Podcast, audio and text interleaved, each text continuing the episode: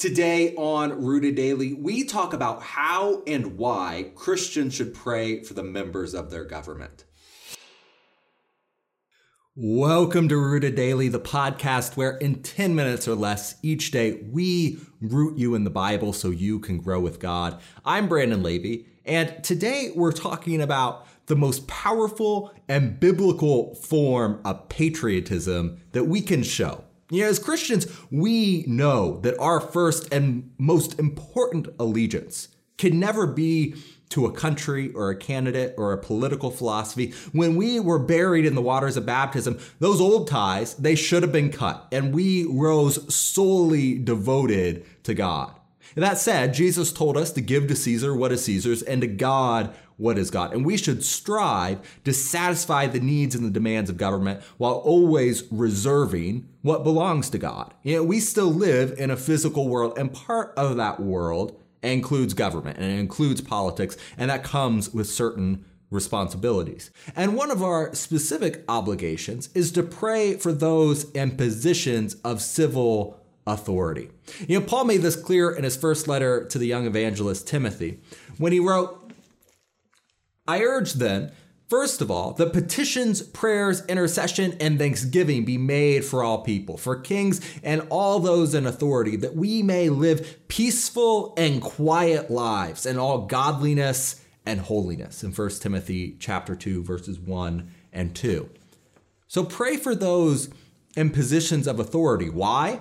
Not so they can have glory or wealth or success by their definition. Paul says it's for a very specific reason so that we can lead a quiet life devoted to God.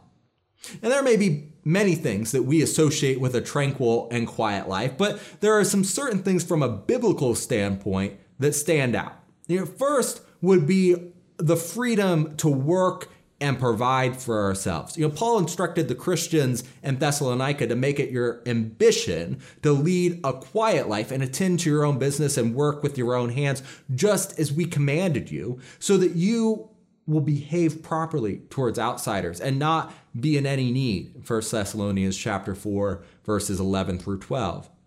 Some might want to be free from work. Some might want to be free from the obligation to care for ourselves. But Paul said that working is included in this quiet life that a Christian should live. So, to the gr- degree that we're able, we should provide for our own according to 1 timothy 5 8 and we should not be dependent upon others as we're able 2 thessalonians chapter 3 verses 7 through 10 not only should we pray that we have the freedom to work, but we can also pray for the freedom to assemble with other Christians and to worship with other Christians. Both of those are vital for Christians. The Hebrew writer said, Let us consider how to stimulate one another to love and good deeds, not forsaking our own assembling together, as is the habit of some, but encouraging one another, and all the more as you see the day drawing near. Hebrews 10 24 through 25. Regarding worship, Jesus said, God is spirit, and those who worship him must worship in spirit and truth in John 4 24. Assembling and worshiping are not optional, and we pray that our government allows us. We can also consider the freedom to teach the gospel to others. Jesus told his apostles in the Great Commission to go therefore and make disciples of all the nations, baptizing them in the name of the Son and the Father and the Holy Spirit, teaching them to observe all that I commanded you in Matthew 28 19 through 20.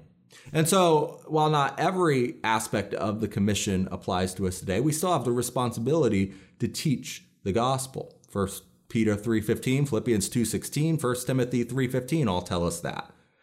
Finally, we also pray that we can have the freedom from persecution.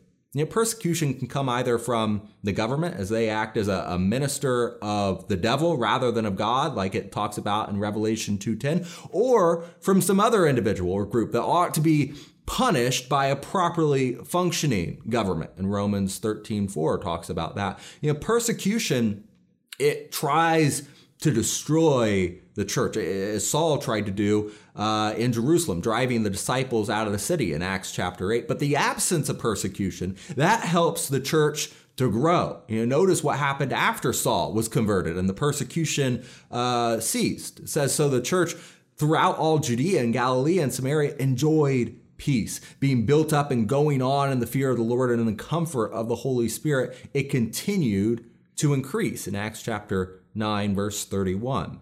Now, we pray that we can lead a quiet and tranquil life that includes these freedoms, but we have to note that when these freedoms don't exist, our responsibility before God remains unchanged. It's preferable in God's sight, and, and certainly our own as well, that we have these freedoms rather than not having them.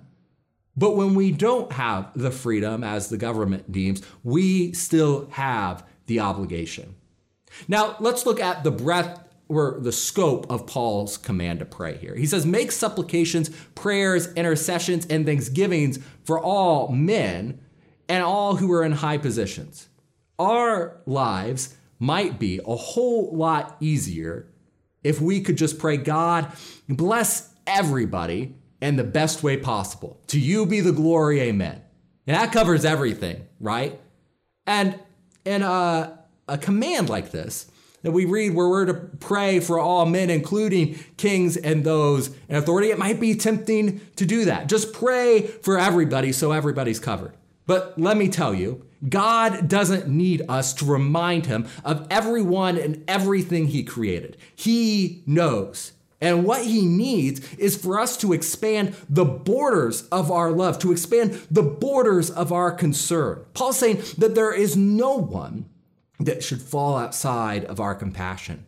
After Paul has stressed that we pray for all men, he, he specifically mentions kings and those in high positions to make sure that we include them. Why?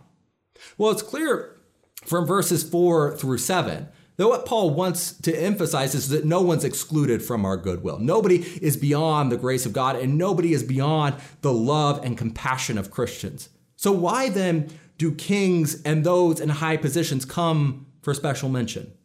Well, first reason I imagine he mentions them is because these people are often characterized by things that make it difficult for the early Christians and for us today to pray for them. For example, they were often distant, remote, removed from, if not in actual miles, from the people in thought and mind. It was hard to pray for someone who they didn't know.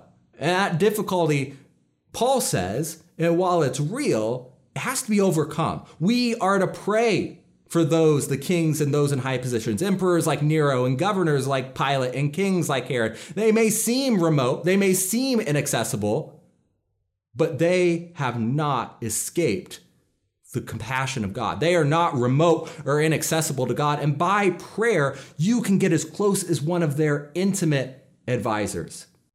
Another characteristic that makes rulers hard to pray for is that they're often living in direct defiance of God. Yeah, this was almost universally true in Paul's day, and with very few exceptions, is still true today. Most of our leaders live in defiance to God. It doesn't matter where or when we've lived, to obey God's command to pray for all in high positions, it's going to involve us praying for a lot of people who are hostile to our faith.